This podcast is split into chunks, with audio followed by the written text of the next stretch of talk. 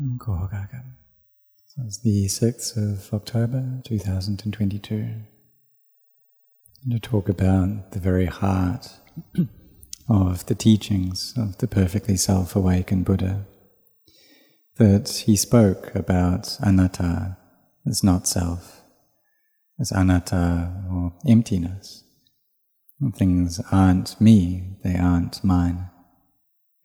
So, why is it that having been born, we see things as atta, as self?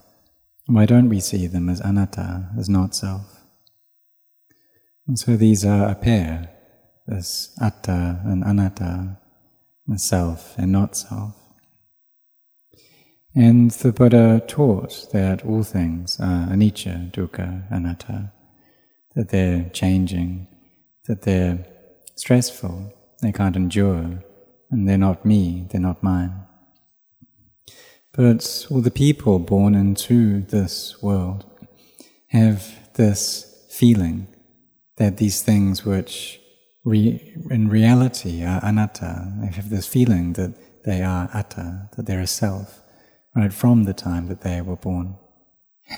But whatever the case, having this atta uh, taking up this self, this me, and then there's a me that desires happiness. And all other people want happiness as well, that no one wants to be dissatisfied or experience suffering. And when we get good things in our life, then we want other people to be happy for us. We don't want anyone to be jealous. But it's the delusion and the ignorance which is driving the hearts of people. And they have this delusion there. And there's delusion in terms of me and mine, in terms of self. And this is the problem that arises in the hearts of all people these days.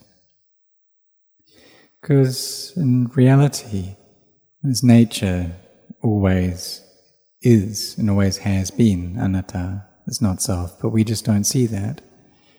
And that's because these various things come together as heaps. We see them as being items. So, like this Uposatha hall, this Dhamma hall that we're in now, that this is a collection of material things. And so it's comprised of many different construction materials. There's metal and there's water, there's sand, there's wood, there's rock. And we bring all these together to form this building. And through conventions, we give it the name of Uposatha Hall. But if we separate out these material elements, then we'll see that that Uposatha Hall, it's not there. It's just emptiness. So do we see that? So all the things that we see as being a form, in reality, they're empty. That there's no true thing there. That they're a form through convention. So this forms that we take to be forms, in truth, um, they're empty. So emptiness is in form, and form is empty. And then we can bring this to these forms as well, that we call these bodies, that we consider to be me and belonging to me. And this body is a form, form is emptiness, and so emptiness is here within this very body. So we use our wisdom to investigate into the separating, separating out the elements, the khandhas, and the ayatanas, the faculties, so that we understand, so that we gain knowledge into them we know that they're not me, that in truth they're not mine. So when we separate out this body, then we'll see it's just a heap of elements that have come together. Initially, it starts off as just two cells, and then these uh, multiply, they grow. But there's also decay and degeneration that happens at the same time. So these cells grow and they also decay. They go through old age, they go through pain, and then death. But if we view things in terms of convention, in suppositions that we suppose them to be people. But if we take it in terms of Dhamma, then there's no one there. It's just this process of aging and sickening and death. It's just elements that change according to the ways of nature. But through delusion, we take them to be a self, to take them to be me. And this is the cause for clinging, which in turn is the cause for suffering to arise. So we know already that the five khandhas, these five aggregates of uh, form and feeling and perception and mental formations and sense consciousness, that these are heavy things. But really, they're heavy because we cling to them. It's like if there was a rock and a lump of gold. And really, if we pick either of them up, both will be heavy. And even though they're heavy, even though they have weight to them, if we put them down, then we won't feel any heaviness. There won't be any heaviness that arises for us. But that weight, that heaviness comes up because we lift them up. So if we don't lift, um, then there won't be heaviness. If we don't carry them, then there won't be heaviness. But what do we do to be able to achieve that? How do we not carry these things around? Well, we need wisdom, knowledge, and understanding. It's what we call panya. It's panya that comes through bhavana, through mental cultivation, through our developing of sati, mindfulness, and making our samadhi firm, and so that these gather into wisdom. And what results is the wisdom that comes from this inner cultivation, this bhavana maya panya. So there's a kind of wisdom that comes from listening and from thinking, and this too is panya to one degree, but it's not clear.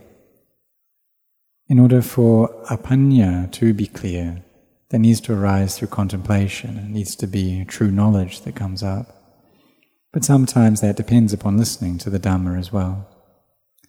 Perhaps we don't yet understand some things, but then as we listen to Dhamma teachings, our understanding grows. But when we listen, we should be contemplating as well. And then it's possible for us to understand the Dhamma, to see into the Dhamma, to see into truth and reality, that all physical and mental things, in reality, they're not me, they're not mine. And the mind can awaken through this, seeing that these material things, they're not there, they don't have colors to them, there's no name. If the mind doesn't proliferate, then it doesn't give rise to these things. It doesn't give rise to a Dharma hall, or male or female child or adult. And there's just not there. There's no colors, that these just come through conventions.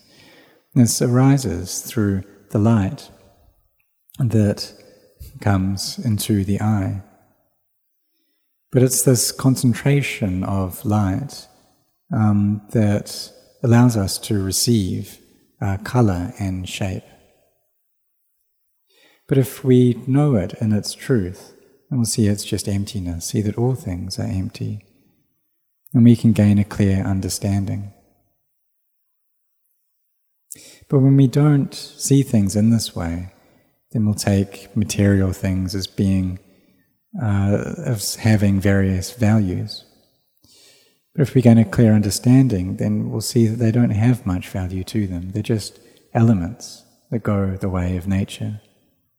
So there's one time that there was a monk who was wandering uh, through the west of Thailand, and he got uh, a piece of a certain mineral. And then when he went back uh, to Wat Nong Pah Pong, he gave it to Venerable Ajahn Chah to have a look. And he started explaining what this mineral was. And then Ajahn Chah replied, well, it's just a heap of earth. But this monk, he didn't really understand what Ajahn Chah was saying, so he um, explained once more what this mineral was. And Ajahn Chah said again, it's dirt, it's earth. And then this happened another time, a third time. But Ajahn Chah was trying to point that it, to it's just an element, it's just this earth element, which is characterized by its hardness. But people separate these out and say that, well, this earth element is a diamond, and this is a sapphire, this is another kind of gem, and they've got various forms of values. And so there's the these minerals of diamonds or of gold. But really, these just come from this earth element, from this quality of hardness. And if they break apart, if we kind of separate it out, then none of it, none of these things are there. It's just this earth element. And so we can look at this externally and then we can bring it internally and seeing how this body too is earth element, composed of hair of the head, hair of the body, nails, teeth, and skin. These are all earth. And then there's the water element, and there's the fire element, the heat in the body, the air element. And so we should contemplate all of these and see how if we cling to them, to these heavy things, then our hearts become heavy as well. So we know that all people, they love themselves. That if we have a self, and then we should have kindness as well. Kindness towards each other, not wishing to harm one another. We maintain our virtue and see the danger in the sense impressions that come into the heart. Any thoughts about harming one another, these are not right. And if we think in that way, then we may act in line with those thoughts, and then we, and then we create karma. And that karma will come back upon ourselves. And, but then sometimes you know, people can also die, and there may not be any apparent reason for their death. And so that may be karma at work. So may all of us, we all develop our minds, cultivate these hearts, in order to gain understanding into emptiness through wisdom. May all of us walk this path of sila, samadhi, panya, virtue, collectedness, and wisdom. And if we do that, then we will see that this thing which we take to be a self in reality is not self. And then we meet with emptiness. You may feel like we've attained to emptiness, to the state of inner Buddha, this Buddha nature. And then when we do that, we see that the Buddha, Dhamma, and Sangha are one and the same thing, that they're not different. And so may all of you set your hearts on this.